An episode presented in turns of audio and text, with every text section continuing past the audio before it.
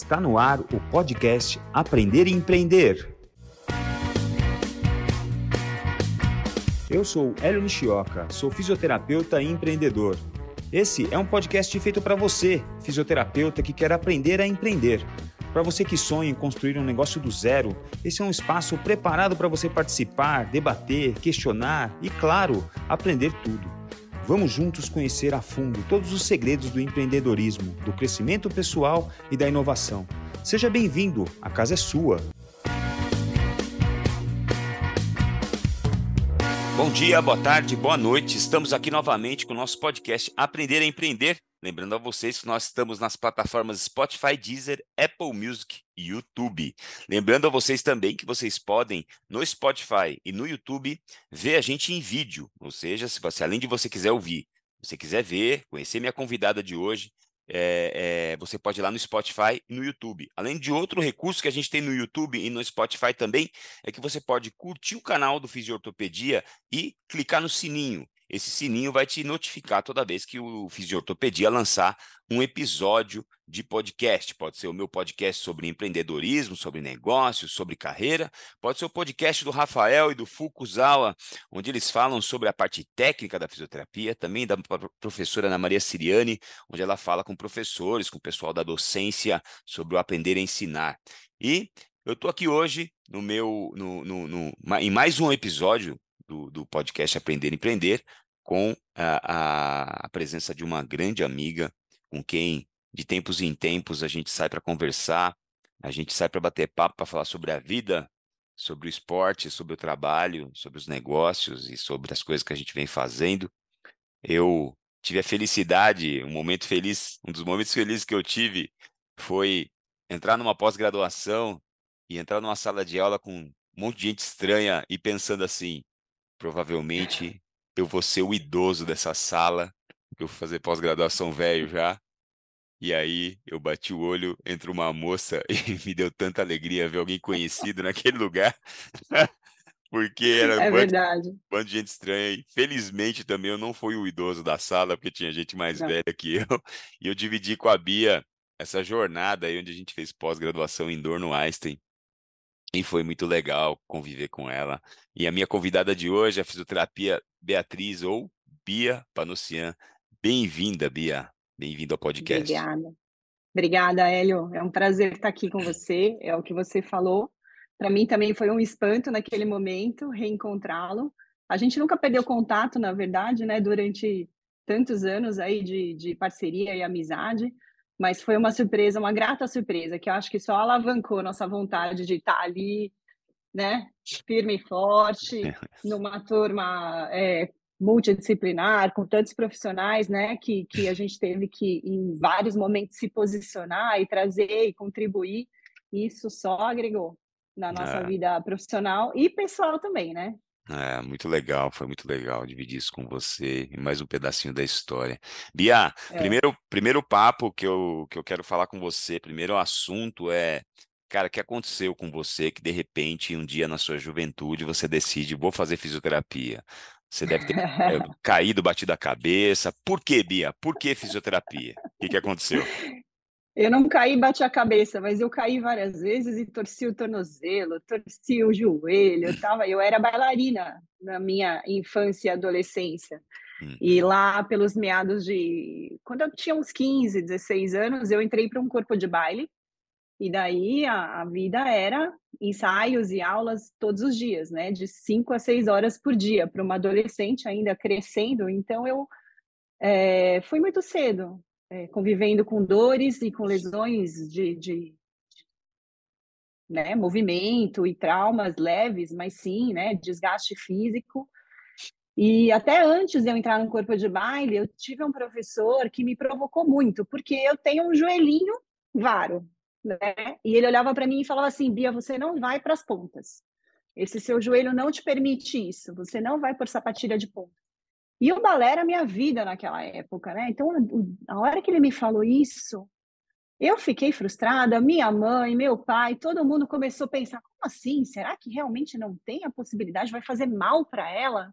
Hum. E a gente foi em busca de um, de um parecer mais técnico, né? Um, e um fisioterapeuta cruzou nosso caminho. né? Um fisioterapeuta de Campinas. O nome dele é Nivaldo Baldo. Nunca sei. vou esquecer desse nome. Sei que... sei e é. ele me colocou ali, né, de pezinho na plataforma, olhou minha pisada, me examinou. Ele falou assim: esse professor. Não, não faz o menor sentido isso que você falou, que ele falou. Pode pôr as pontas, pode ir. Eu nem cheguei a fazer um tratamento, eu fiz apenas uma consulta, peguei uma opinião e eu achei sensacional que eu não fui nem ortopedista. Meu, meus pais me levaram a um fisioterapeuta, que é um profissional do movimento, né? Que era justamente a opinião que eu precisava. Uhum. E aí eu fui para as pontas e continuei dançando com as minhas limitações. Sim, nunca ia ser a primeira bailarina, mas para mim aquilo foi libertador e foi super é, um momento de realização. Então, meu contato com a fisioterapia vem de lá, dos 12 anos, e depois, nessa curta carreira de balé até os 18, eu frequentei bastante clínica, e na hora de prestar o vestibular, eu estava inserida nesse, nesse contexto, né, de balé. E falei, puxa, é minha vida. E eu acho que na nossa época, né, eu lá em meados dos anos, dos anos 90, o que atraía a gente para a faculdade de físio era a parte musculoesquelética mesmo, né, ou a neurológica. Uhum. Que era o uhum. que mais a gente tinha conhecimento, eram as áreas que tinham mais é, gente estudando, gente trabalhando. Naquela época, a saúde da mulher mal existia. Uhum. Mesmo a respiratória ainda era uma coisa muito restrita a hospitais. Sim. Né? Então, foi, foi nesse contexto que eu fui buscar a faculdade. E eu sempre legal. fui muito ativa, sempre me mexi muito, então tinha tudo a ver. Que legal, que legal. Para quem não sabe, a Bia faz triatlon, né? Então, é também uma pessoa muito disciplinada, que faz seus treinos, que, que, que tem aí suas, suas aventuras, e é muito legal é, é, essa, essa sincronia que a gente consegue fazer entre ser um profissional, cuidar da própria casa, cuidar da família e também ser um esportista, né? Ser um atleta amador, acho que é muito legal. E isso traz muito ensinamento para a gente. Bia, conta um pouquinho para nós aqui é, essa sua trajetória, que não, não foi uma trajetória normal, né? Não foi uma trajetória, é, apesar de você ter sido atraída para a fisioterapia pela parte musculoesquelética, você se aventurou por outros campos aí. Conta para nós por que, que, por que, que isso aconteceu, por que, que de repente você decide mudar para cá, mudar para lá. Conta aí. É, é, lá no final da no final da faculdade a gente tinha eu fiz é, Federal de São Carlos, né? Me formei lá. E no último ano eram os estágios, e meu último estágio, que eram de três meses, era em UTI. Né? E era uma coisa que, como eu disse, a gente tinha aula de físio respiratória ambulatorial, a gente teve o estágio da Santa Casa, da faculdade da Santa Casa de São Carlos, mas o estágio de UTI da, da federal era, a gente tinha algumas opções. E uma delas era o Hospital uh, do Câncer, aqui em São Paulo, Antônio Prudente, na Camargo. E naquela ocasião, a minha irmã estava morando ao lado do AC Camargo, fazendo cursinho, porque ela estava prestando medicina e tinha, nem sei se tem ainda, o Ângulo Tamandaré ali, que ela era o cursinho que aprovava Sim. Sim.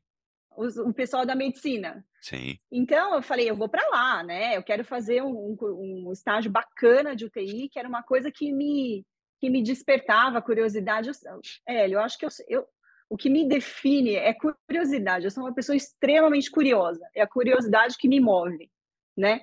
Então, assim, é onde tem novidade, é onde tem perrengue, é onde tem encrenca, eu tô lá porque eu quero saber do que se trata. Se, né? Às vezes até me jogo, até perco um pouquinho o limite, depois eu recuo, isso acho que a maturidade ajuda a gente uhum. também a modular até onde você pode ir, mas uhum. não me fala de alguma coisa que eu não sei que está acontecendo, que eu já fico desesperada. Eu vou buscar, eu quero entender o que é.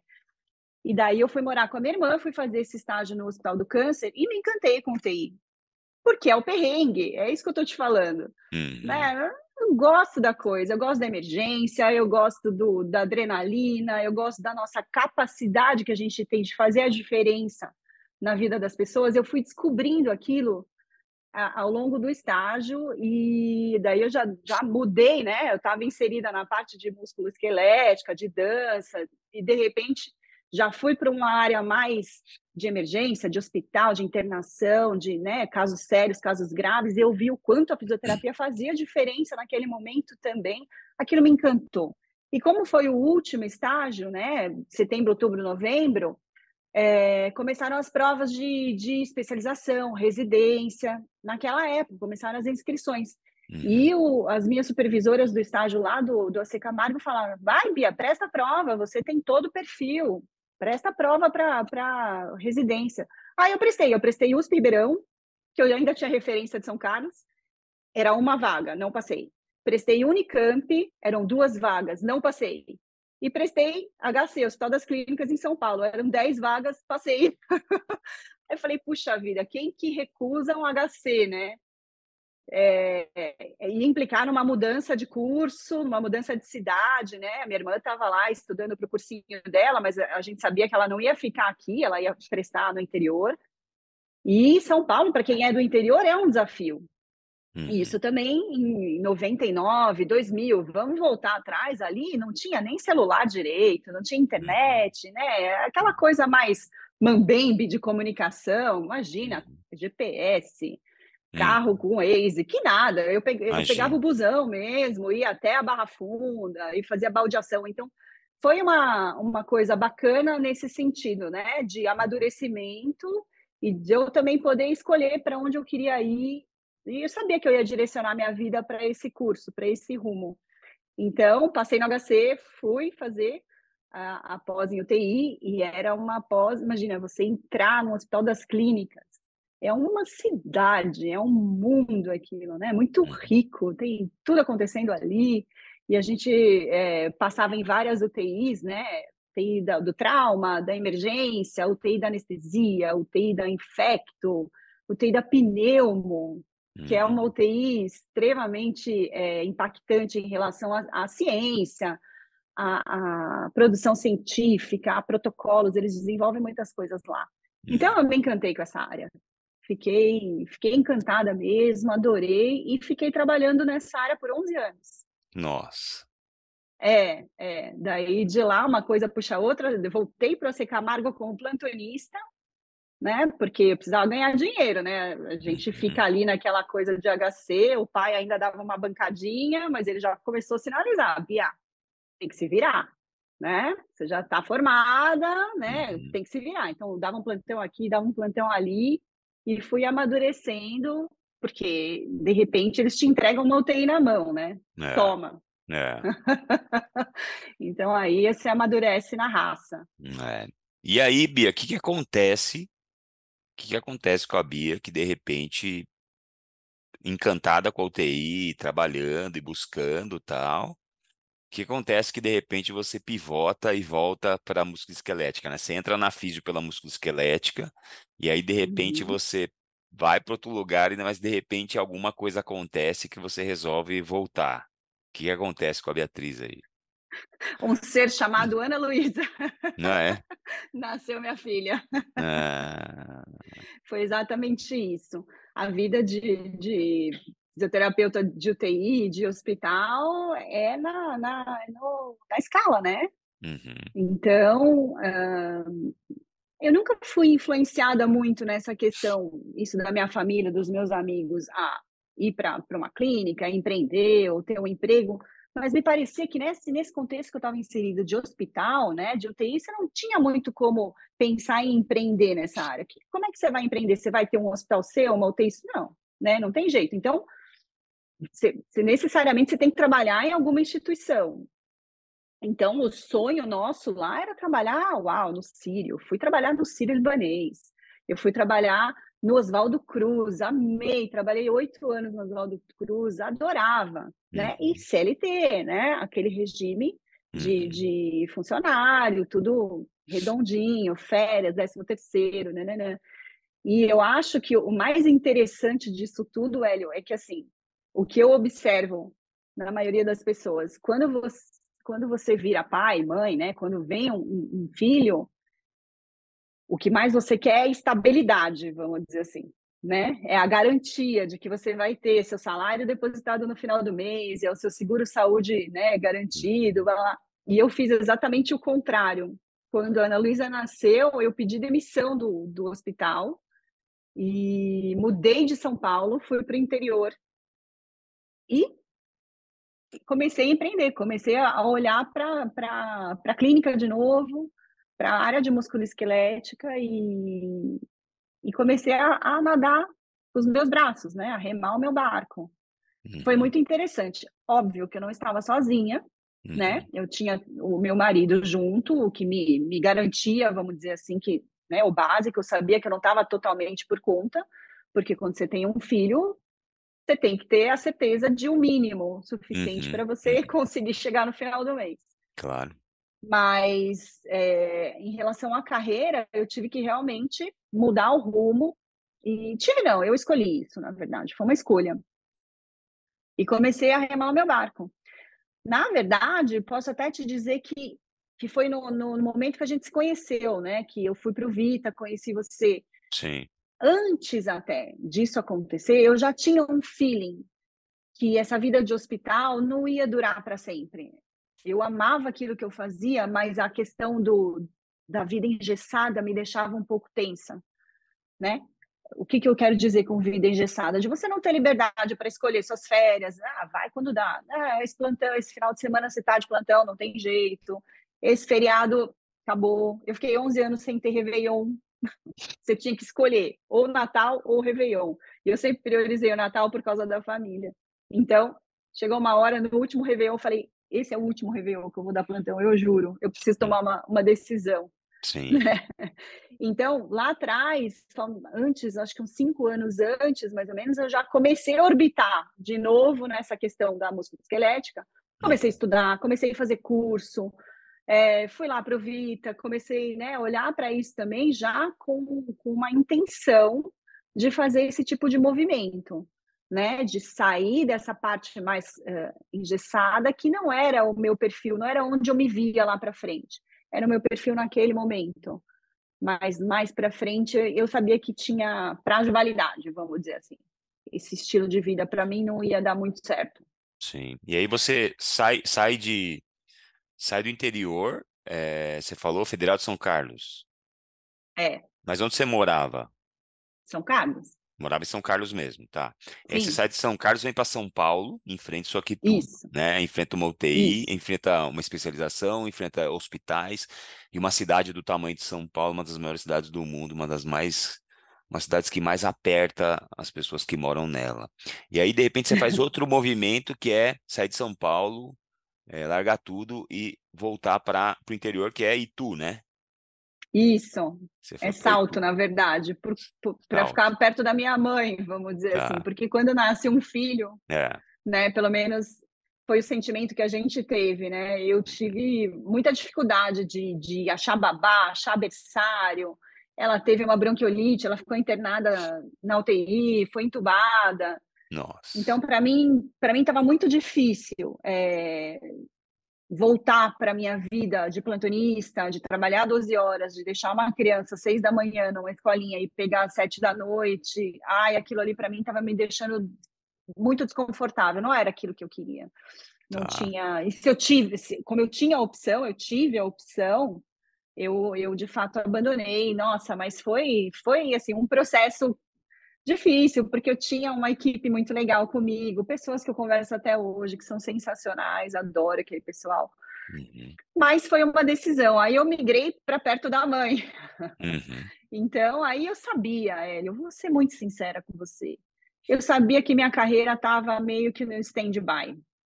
Naquele momento, não era a minha carreira mais que era a prioridade. A minha prioridade naquele momento era realmente cuidar da minha filha, né? Uhum. Nunca parei de trabalhar. É... Trabalhar para mim, atender pacientes para mim é, é, onde eu é onde eu descanso, uhum. porque a rotina a rotina da mãe é, é full time.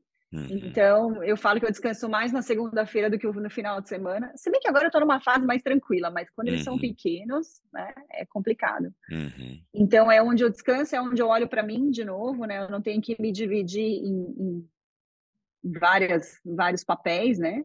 Eu sou a Bia de novo, eu sou a profissional de novo. E nesse momento que eu fui para lá, que é, eles eram pequenos, porque depois de, de, três anos veio outro, eu sabia que minha carreira estava no stand-by. Né? No stand-by no sentido de menos investimento, menos, menos, menos energia depositada, né? mais disponibilidade para levar a criança na escola, buscar a criança da escola, levar no pediatra, tomar vacina, mas nunca parei. Então, eu consegui enxugar minha carga horária, é, sempre prezando qualidade, né? Com, construir minha clínica, é, tinha minha sócia, nunca abandonei a profissão. E o mais importante de tudo que eu acho é eu mantive os meus contatos, né, uhum, né, uhum. profissionais, que os nossos nossos amigos acabam é, também ficando na nossa área, né, de, de, do nosso network no dia a dia, como você, sim, por exemplo. Sim, sim. Nunca perdi contato com você, nunca perdi contato com o Júlio, que é o meu sócio atualmente, né? O pessoal, então a gente, eu acho que isso alimenta, né? Uhum me motivou por muito tempo, inclusive, para ficar ali naquele lugar, né? Eu estou produzindo, eu estou trabalhando, eu estou atendendo, eu, eu continuava vindo em congresso, eu continuava fazendo curso, porque é aquilo que me motivava, inclusive, e a minha essência, né? Uhum. É, críticas à parte, eu vejo muitas mulheres que parece que a hora que viram mãe, esquecem daquilo que elas são, né? Ou desligam aquele lado, não, agora eu sou mãe. E a minha, a minha experiência, a minha opinião, é, não é que você agora você é mãe, agora você é mãe também. Uhum. É mais um papel que você está assumindo. Uhum. Mas se você esquece aquela essência, aquela pessoa que você é, hum, a conta não fecha. Vai vir uhum. frustração, vai vir decepção, vai vir alguma coisa aqui na frente não vai dar bom. Uhum. Então, eu acho que isso é muito importante. Legal. E, bom, a gente, é, eu, eu, eu não sei, mas eu imagino quais são os desafios, porque eu sempre falei que, é, eu sempre fiz um paralelo, assim, eu, eu sempre falei para ortopedistas, vocês não aguentam um dia, vocês não aguentariam um dia no salão da físio sendo fisioterapeutas. Vocês, vocês, vocês estão acostumados a, a entrar do consultório de vocês e tudo que dá errado acontece dentro do consultório, no segredo do consultório. Tudo que não funciona, não funciona dentro do consultório. Se o paciente te engole dentro da consulta, é, você é engolido sozinho. Na, só, só suas paredes estão sabendo o que acontece. E na, geralmente no, na fisioterapia, a gente atende o paciente na frente de outros colegas e de outros pacientes. Então, se você toma uma jantada do paciente, você toma uma jantada na frente de todo mundo. Então, eu brincava com ortopedistas na, na época que eu convivia, até hoje convivo bastante, mas eu falava para os caras, falava, vocês não aguentam um dia lá naquela selva. Vocês não estão ligados o que, que é ser fisioterapeuta, o que, que é ficar no meio daquele salão. E eu, como homem, né, como pai de família também, eu imagino, mas não tenho ideia, porque nunca senti, o quão difícil é ser uma mulher empreendedora, uma mulher mãe, esposa, é, que tem que. É, não tem jeito, né? A gente, por mais que as coisas estejam mais normalizadas, igualadas hoje, é lógico que.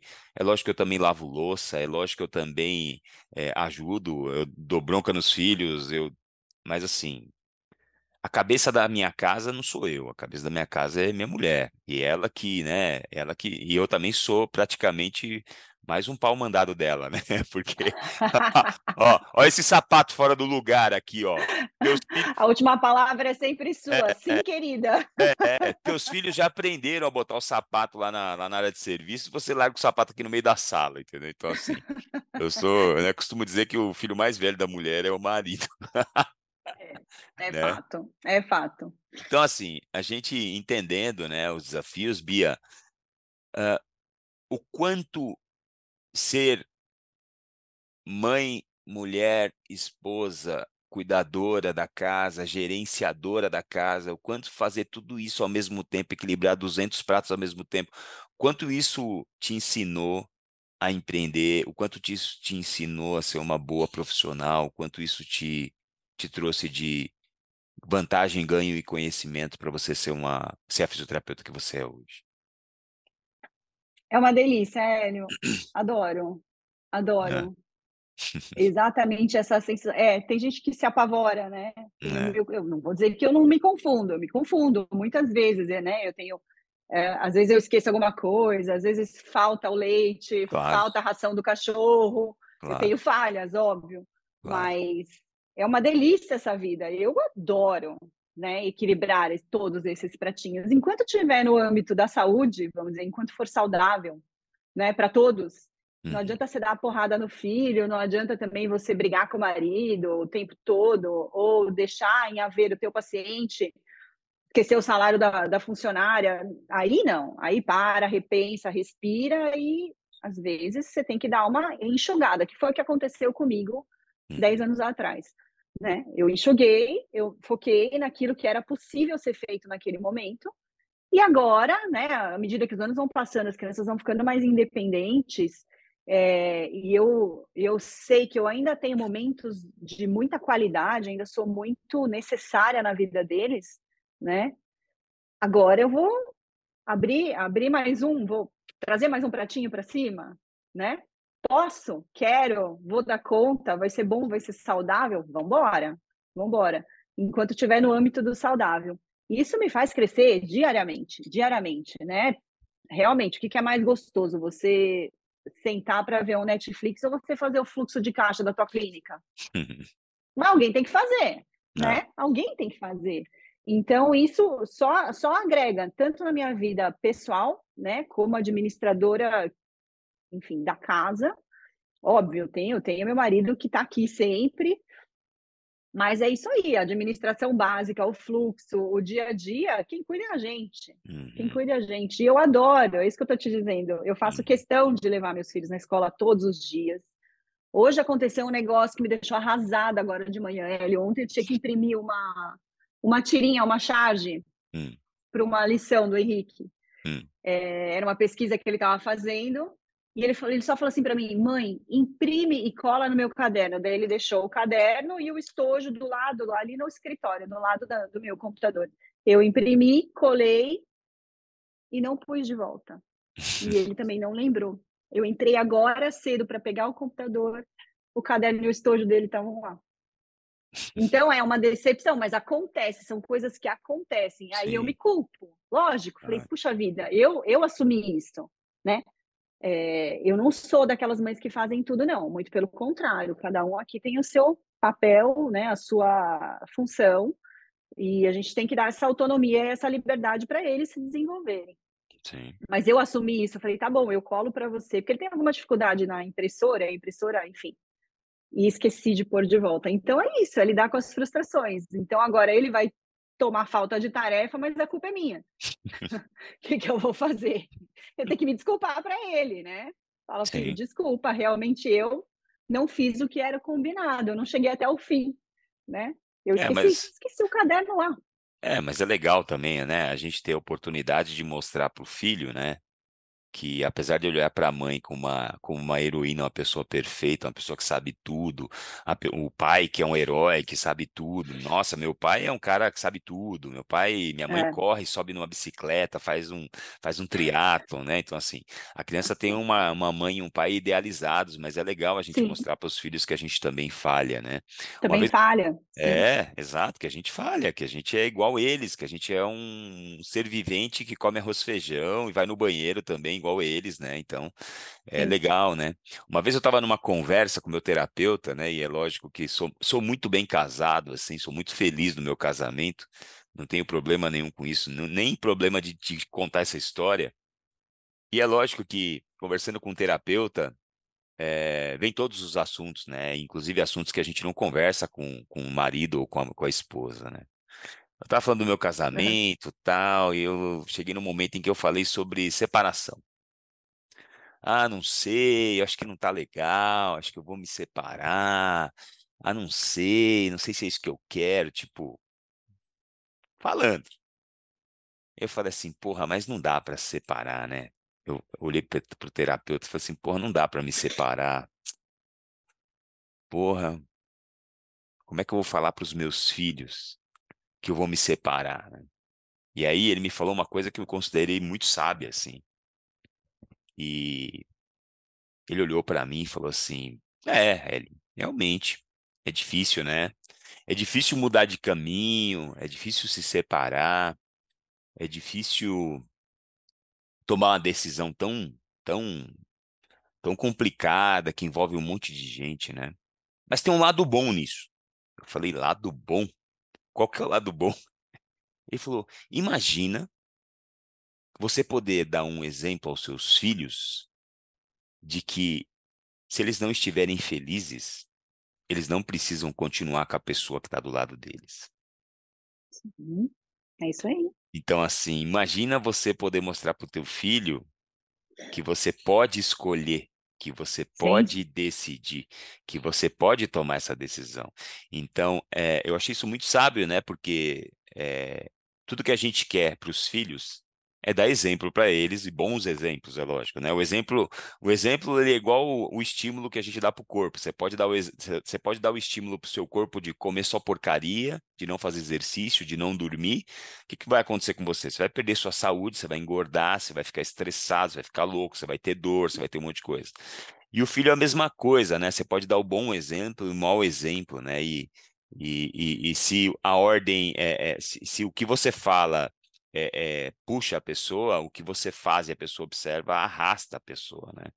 Então, Exato. É, eu achei muito interessante isso. E, Bia, entrando nesse assunto, uh, como é que é? Você é bem resolvida com relação ao seu trabalho, com relação às coisas que você faz. Como é que é para você o peso da culpa, por exemplo, de filho pequeno, trabalho, paciente, médico ligando para você para resolver alguma coisa, manter. Como é que você equilibra isso? Qual que é aí o segredo da Bia? Culpa é uma coisa que eu não tenho. Não tenho, zero culpa. Eu já me posiciono eh, perante todos, na verdade. A única coisa, vou ser sincera, a única coisa que eu realmente tive que me adaptar é, por uma demanda do meu marido, dos meus filhos, é parar de responder o WhatsApp no final de semana de paciente. Isso eu parei. Isso eu uhum. parei, porque eu realmente achava um pouco intrusivo e eu não tinha esse limite, eu não tinha esse, esse né? Eu, eu, eu sou tão envolvida 365 dias por ano que era realmente, era almoço, eu cozinhando, a gente saindo e eu respondendo, ai, corri hoje, tô com dor, o que, que eu faço? Eu... Falei, pera lá, né? Calma, não é nada urgente. Eu já orientei isso na semana passada, ele já sabe o que fazer. Então, isso, isso eu me controlo um pouco agora, Helio. E eu acho que é uma educação para ambos os lados, tanto nós quanto os próprios pacientes, né? Fala direito, comunica, se posiciona orienta, né? E aí vai dar tudo certo. Nada é tão urgente que não pode esperar até segunda-feira. A gente, né? Sim. Óbvio que eu leio, é, mas eu escolho o momento de responder no final de semana, quando eu estou na minha casa, quando eu estou em horário não comercial, vamos dizer assim. Isso aprender, eu isso aprendi um pouco, a ser menos disponível para coisas que podem esperar. Para coisas que não podem esperar, não. Eu sou disponível, então eu pus esse filtro. Isso é uma coisa que, que eu precisei mudar. Uhum. De resto, eu sou aquela que leva o filho na clínica. Eu sou aquela que bota a criança para estudar comigo. Ah, mãe, o que, que você está? O que, que você está lendo? Porque eu estudo de, todos os dias. Todo dia eu estou estudando alguma coisa. Estou sempre com o livro na mão, estou sempre com o Kindle na mão, estou sempre ouvindo uma aula, um podcast. Então, o que, que você está estudando hoje? O que, que você está vendo aí? Então, assim, a gente senta na mesa aqui, às vezes estão, os quatro cada um no seu quadrado, mas interagindo de certa forma. Então é um modus operandi da família mesmo, né? Eu acho que isso fecha bem o estilo de vida em todos os aspectos. É, meu filho joga bola todos os dias, ele é apaixonado por futebol. Eu fiquei sócia de um clube para poder prover isso para ele, que era a paixão dele. Eu falei, tá bom, você gosta de futebol? Você quer jogar? Então vamos para um clube, você vai treinar direito, você vai treinar com o melhor que eu posso fazer por você. Minha filha, minha filha canta. Ela canta, ela canta rock. Eu falo, não, eu já cumpri meu papel nessa vida. Minha filha de 12 anos canta Red Hot, canta Guns, canta rock, né? Foo Fighters, então eu já cumpri meu papel nessa vida. Ela não que canta legal. funk, ela não canta. Ah, enfim. Ela não tem seu gosto, mas, é. né? Então, é, então, o que, que eu posso fazer para você nisso, né? O que, que eu posso prover de melhor. Então, vamos, vamos na, na, numa, numa escola de rock, você vai cantar. Então, assim, cada um no seu é, nicho, né? Cada um no seu quadrado, mas todo mundo junto. É, respeitando é, o momento e o limite de cada. Meu marido é ciclista, ele tem uma empresa, ele também tem essa veia empreendedora dele, né? Uhum. Então ele também teve um momento em que ele teve que quebrar um ciclo de emprego, de empresa né, de, de funcionário e tudo, e empreendeu. É, e foi uma coisa muito conversada entre nós, Bia, ó, pode ser que tenha mês que não tenha salário, que uhum. acontece, acontece uhum. com todo dono de empresa, dono de, de clínica, Sim. dono do, do, seu negócio. Tem mês que não tem salário, tem mês que você tem que cacifar, uhum. né? Preciso comprar não sei o que, preciso investir. Sabe aquele nosso dinheiro que está guardado? Eu vou investir na empresa. Então, tudo bem, é o momento. Então, acho que é tudo tem que ser conversado e respeitado. Então, a minha família opera dessa forma, funciona dessa forma. É, hoje, mãe, uh, eu tenho um ensaio às 10 da manhã. Mãe, eu tenho um campeonato às 11 no sábado. E eu tinha meu treino longo de corrida. E agora? Eu vou ter que fazer em outro momento. Ou vou acordar mais cedo, vou fazer na esteira, não vou conseguir ir para o parque. A gente vai se adaptando. E não pode sofrer, Hélio. Eu acho que assim, mais pesada do que realmente é. É assim que eu consigo lidar com isso tudo. Uhum. Eu ouvi uma frase sensacional outro dia, que é muito simples, mas é a pura verdade. Meu filho, você vai durar menos do que uma sacolinha plástica. Vamos simplificar o negócio? Não é? A gente, meu, a gente está nessa vida por né, um período muito curto. Então, tira um pouco da carga, tira um pouco do peso. Vou perder um treino? Ok. Né? Treina outra hora, ou não treina, tudo bem. O que, que vai significar isso lá na frente? Um minuto a menos? Uhum. É um jogo do teu filho, que uhum. você vai estar tá lá, de corpo presente, feliz, curtindo, uhum. envolvido. Isso não tem preço, isso passa né, Leon? Uhum. Eles crescem muito rápido. Uhum. Daqui a pouco, acabou. Daqui a pouco, mãe, tchau, fui, faculdade. É. É. Acabou. Então, é, a, minha, a minha dica seria isso. Ponha o peso que é o que, o que realmente significa. Não, não aumenta, né? não inflama. É aquilo, acabou, vamos lidar com isso, vamos resolver da melhor forma possível e segue o jogo. Muito legal, muito bom. Acho que a gente já tira bastante, muitos insights aí para a vida, né? De quem está começando, de quem ainda está no início da carreira ou na faculdade, de quem ainda está solteiro, de quem ainda está pensando em como planejar as coisas, né? E uhum. é, isso já traz bastante, muitos insights, muitos ensinamentos, e acho que esse é o papel do que a gente vem fazer aqui com esse podcast. Bom, Bia, e aí você resolve vir para cá e montar uma clínica Conta um pouquinho sobre esse momento de empreender em São Paulo de novo, voltar para cá, só que aí numa, num outro formato, no, na musculoesquelética, na dor. E uhum. como é que foi isso aí? Conta para mim.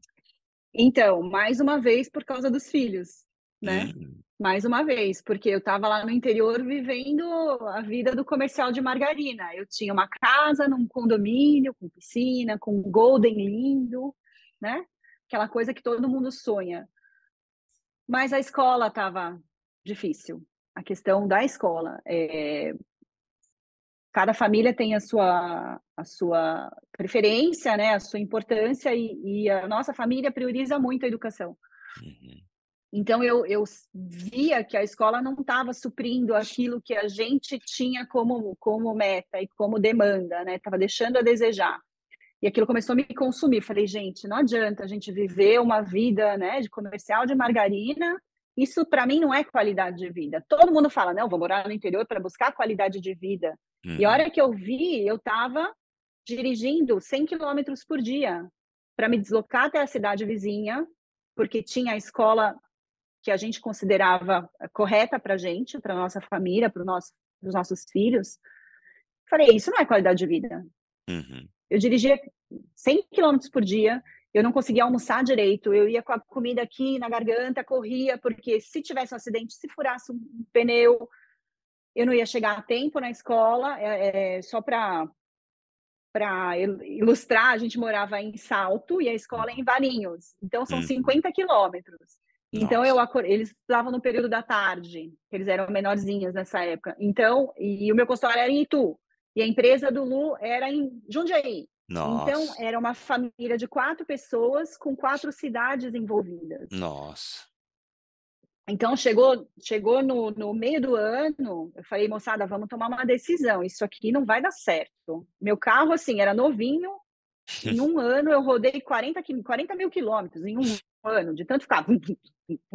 E isso, sempre com o coração na boca, com medo de chegar atrasado, meu paciente está esperando, uhum. ou a criança. E buscar a criança na escola, Hélio, que nervoso que dá. Porque assim, acabou a aula, eles, ó, tchau, né? Tchau, vai. E você lá presa na, no, num acidente, num, né, na estrada, falar: Meu Deus, meus filhos estão ali no portão da escola e eu não vou chegar, como é que eu faço para avisar? Aquilo começou a me deixar nervosa e aquilo que eu falei lá atrás. Pare e pensa, né? E aí, vamos tomar uma atitude. Qual a energia que você vai dispor para isso? Vamos tomar uma atitude. Não dá para ficar assim, porque é aí que começa a vir os problemas, né? E, e todo mundo começa a adoecer e todo mundo começa a, a ficar insatisfeito. Então, em julho, eu falei, galera, vamos tomar uma decisão. Aí a gente começou a pensar, o que, que nós vamos fazer? Ir, né? A decisão foi vir para São Paulo por conta da escola, a mesma escola que tem em Valinhos era um, é um campus que tem mais, né, um campus aqui, são dois campos aqui em São Paulo, então ia continuar na mesma linguagem, no mesmo estilo, é a mesma escola com diferentes campos, então a gente mudou para cá. O meu marido falou, não, tudo bem, beleza, para mim pouco importa, porque ele se desloca com facilidade, ele faz muito trabalho remoto, então para ele pouco importa. E, nesse momento, eu realmente eu pensei neles, mas eu já estava com a minha, né? E eu? O que, que eu vou fazer? Uhum. Puxa vida, né? Isso pode dar muito bom, mas isso pode dar muito ruim, né? uhum. né? Mas eu sou uma otimista nata, falei, não, vai dar muito bom, vai dar muito bom. Passa a mão no telefone, liga para um, liga para outro. E assim, todo mundo que eu conversei falou, oba, vem. oba, que legal. Ah, que bom que você vai estar na área, por conta desse network que eu acho que eu sempre manti ativo, né? uhum. né? Então, daí eu fui me inserindo novamente, é, entrei como parceira numa clínica que já existe há muitos anos, que é do meu atual sócio hoje. Uhum. E aí eu também me vi num embate, né, Hélio? Aquilo que eu falei. É, é, acho que é até da minha personalidade. Eu já cheguei, eu já queria mudar isso, mudar aquilo, já queria dar ideias novas, mas eu falei, não, calma, né?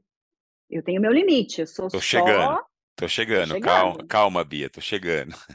Né? Já chegou o furacão, já. Não, né?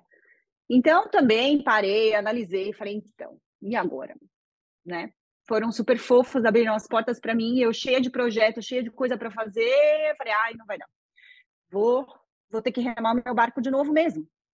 Então, daí eu comecei procurar possibilidades de fazer o meu negócio, o meu jeito. Eu tinha vários projetos, né, que começaram até a ficar incompatíveis com o horário de trabalho que eu tinha que estar tá lá, inclusive é, os treinos. E, ah, Hélio, olha, chame do que quiser, mas você compartilha dessa minha opinião que eu tenho certeza. O treino é sagrado é sagrado. gente, né? É, sag é sagrado. É Aquela sagrado. hora do treino é sagrada. É até ao ponto de eu chegar e falar assim, não é para mim. Lógico, posso me eu me dei esse luxo de dizer, né? Não é todo mundo que tem essa possibilidade, mas a hora que eu vi que eu não estava conseguindo encaixar as coisas, falei, acho que eu vou ter que ir para um plano B, que na verdade nunca foi um plano B, era só um momento que ainda não tinha chegado, né? E aí começou, né? Você vira, vira a rota para lá e começa vislumbrar o que fazer, para onde ir e com quem ir, né? Uhum, uhum. Sempre, sempre. Eu acho que é, quem está do teu lado, quem está junto com você, é, só te ajuda, só te estimula, uhum. só colabora. Então, eu sempre tive muita gente boa comigo, gente boa do meu lado. E eu tive essa oportunidade de poder escolher quem são essas pessoas. Gente que me ajuda, gente que, que me constrói junto comigo, que compartilha do mesmo espírito. E aí é, é energia, né? De repente você se vê no meio daquilo tudo e, e você, é, é, natural, é uma coisa nat naturalmente quem não compartilha dessa sua energia, dessa sua já vai repelindo, uhum. já vai se afastando e outras pessoas vão chegando, vão renovando.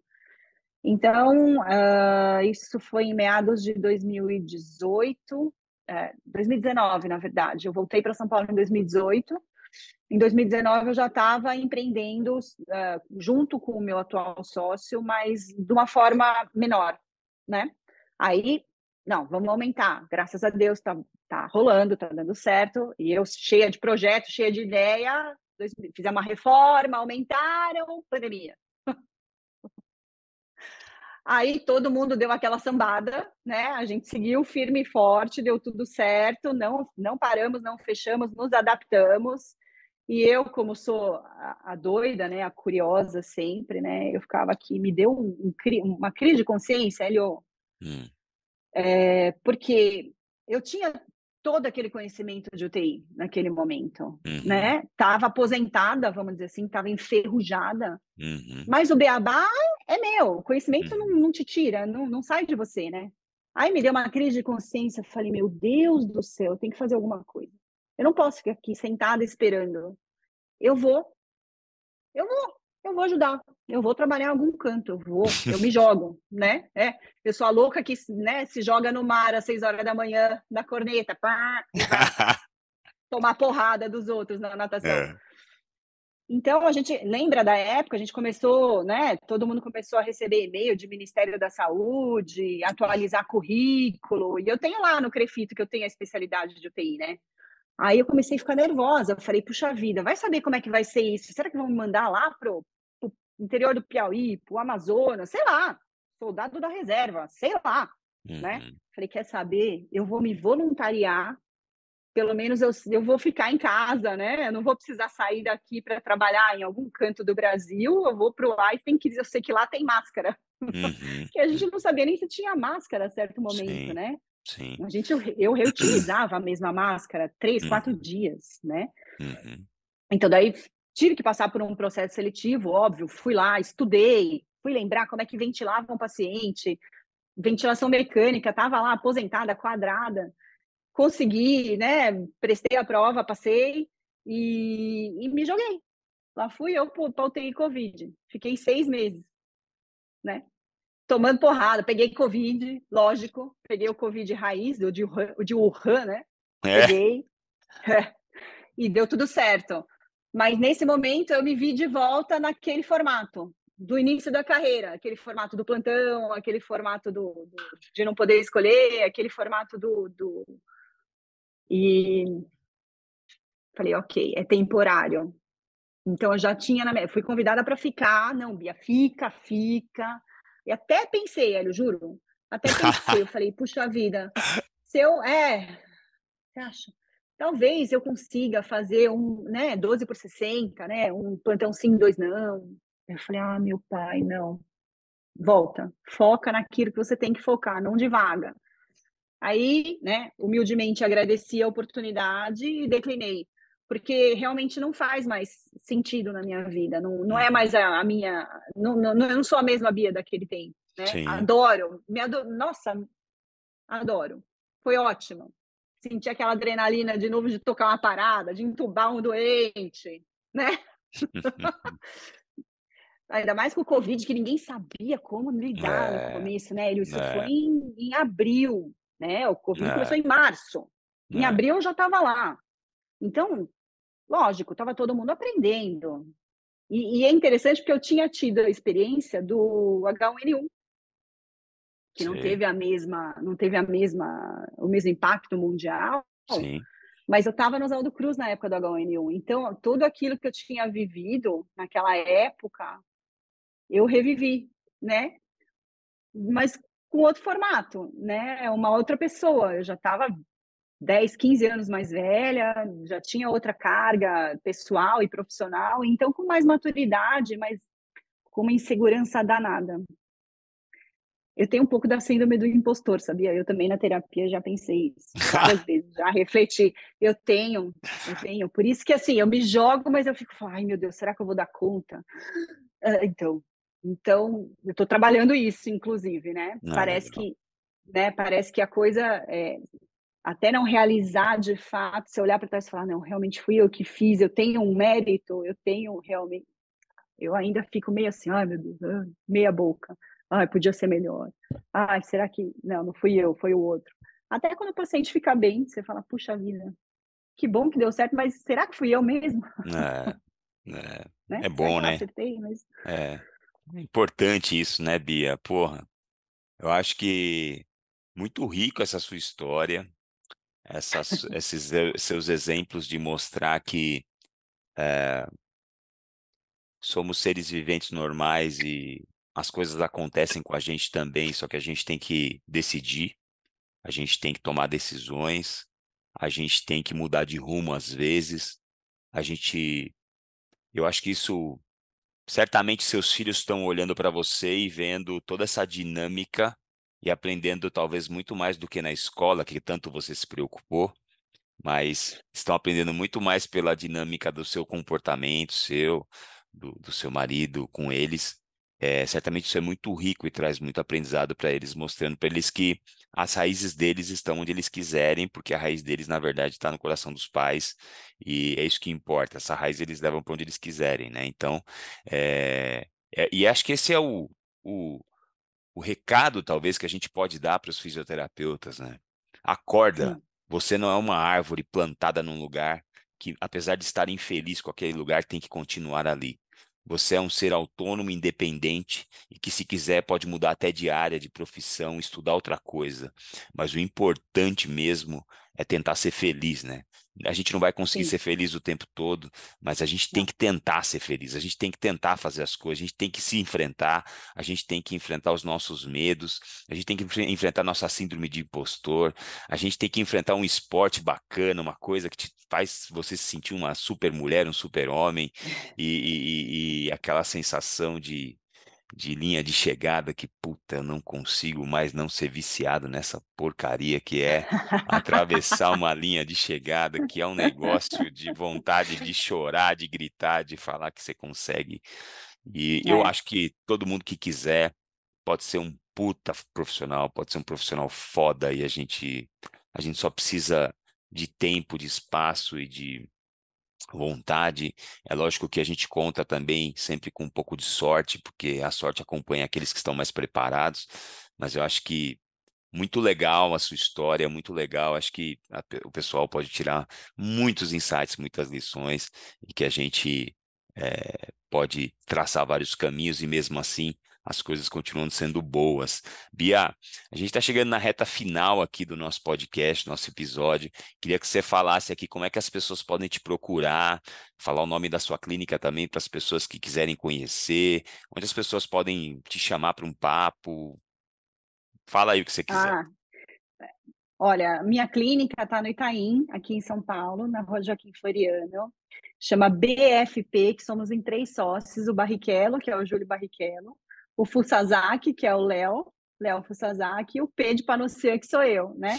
Então pode procurar no Instagram BFP Fisioterapia e o meu pessoal é o Bia Panocia Fisiodor.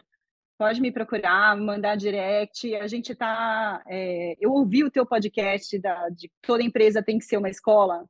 E eu uhum. compartilho 200% da sua, da sua opinião, eu acredito nisso e eu estou trabalhando muito com isso, inclusive, né? De. Uh, não podemos chamar de treinamento, nem de mentoria, não é isso. Mas é de, de poder abrir as portas e mostrar aquilo que a gente tem, aquilo que a gente sabe fazer, compartilhar isso, né? Que sirva de, de aprendizado, que sirva de motivação, que sirva de inquietação, que seja de provocação. Então, eu estou nesse momento. Então, quanto mais gente quiser vir, melhor, as portas estão abertas, eu sou super solista, converso com todo mundo, adoro, porque eu acredito que é sempre uma troca e né, eu não, não, não detenho conhecimento nem nada, eu tenho um pouco de experiência que eu sou super aberta a, a compartilhar, mas eu aprendo muito também. Eu tenho a minha, minha, minha equipe, eu tenho meu time, e que do mesmo jeito que eu te falei que eu gosto de provocar, eu provoco eles o tempo todo, cutuco mesmo, e direciono e dou as minhas opiniões, é, e sei de quem tem outras opiniões e também direciono, falo, ó, eu penso assim, mas eu sei que fulano não pensa assim, então vai, vai falar com ele também, né? Vai, vai, mas vai, né? Essa coisa do vem, só vem, vem, vem, é, nunca funcionou para mim. Uhum. Todas as vezes que eu me posicionei nessa coisa do vem, eu fiquei feliz, porque eu tenho essa personalidade mas não quer dizer que a minha personalidade é a única. Não, as pessoas são diferentes. Então, uhum. eu acho que a nossa, o nosso papel de gestor e de né, rodados aí já há um tempo é justamente isso: você conseguir olhar quem é quem e tentar ajudar da melhor maneira possível. Aquele que está ali do teu, do teu lado. Então, tudo bem, esse cara, ele, ele é mais vem, tudo bem. Vamos uhum. ajudar ele a receber. Mas vamos dar uma provocada aqui também e falar, vai um pouquinho, né? Dá uma empurradinha. Ou o outro que já é muito vai, fala, volta, pera lá, não é tanto assim, calma, senta a bunda, estuda, né? Uhum. Vê o que, que as outras pessoas estão tá fazendo, fazendo, porque não é bem assim. Então, todo mundo é super bem-vindo. Hélio, obrigada. Adorei. Imagina. Bia, quantos anos? Eu sou super tagarela, não paro de falar. Não, foi uma delícia, foi uma delícia, Bia. Foi um ótimo jeito de começar o dia. Quantos anos de formada, Bia? 23. 23. 23. Eu me formei em 99 e colei grau em 2000. 23. Muito Nivaldo Parisotto foi meu coordenador, meu ah, orientador de TCC. Nivaldo Carlão já gra... foi meu Nivaldo Carlão e Carlão. professor. Nivaldo é. e Carlão já gravaram comigo aqui podcast. A história olha, deles está registrada aqui. Olha a sorte que eu tenho, Hélio. É. Olha os meus mentores, olha é. a sorte que eu tenho, né? Eu sou daquela, daquela turma. Putz, é. Não dá, não dá para ser diferente. É. Tinha que ser assim. Muito legal. Bia, sem palavras para agradecer, ansioso para o nosso próximo almoço, para a gente bater outros papos. Sempre é Vamos. muito bom encontrar você, o Haskell sempre é o nosso tá ponto lá. de encontro, tá lá, então a gente uhum. vai marcar, né? O último não deu certo, mas a gente vai. Bia, muito obrigado pela sua presença aqui, pelo seu tempo precioso e pela sua história maravilhosa. Eu tenho certeza que as pessoas vão se inspirar e vão, vão tirar lições e vão tirar aprendizados, porque é mais fácil, pessoal, aprender com o erro dos outros e com os acertos dos outros, porque a gente corta um caminho aí e aprender com o erro dos outros dói menos e custa mais barato. Agradecer a todo mundo que agradecer a todo mundo que ficou com a gente até aqui, agradecer a todo mundo que acompanhou esse podcast até o final. Lembrando a vocês que nós estamos nas plataformas Spotify, Deezer, Apple Music e YouTube. Segue a gente lá no canal do YouTube do Spotify do Fisiortopedia. Clica no sininho para receber notificação e não perder nenhum episódio, para que você tenha acesso a histórias maravilhosas como a da minha convidada Bia Panucian de hoje. Agradecer a todo mundo e a gente se vê no próximo episódio. Um beijo a todos. Tchau, tchau. Tchau, tchau.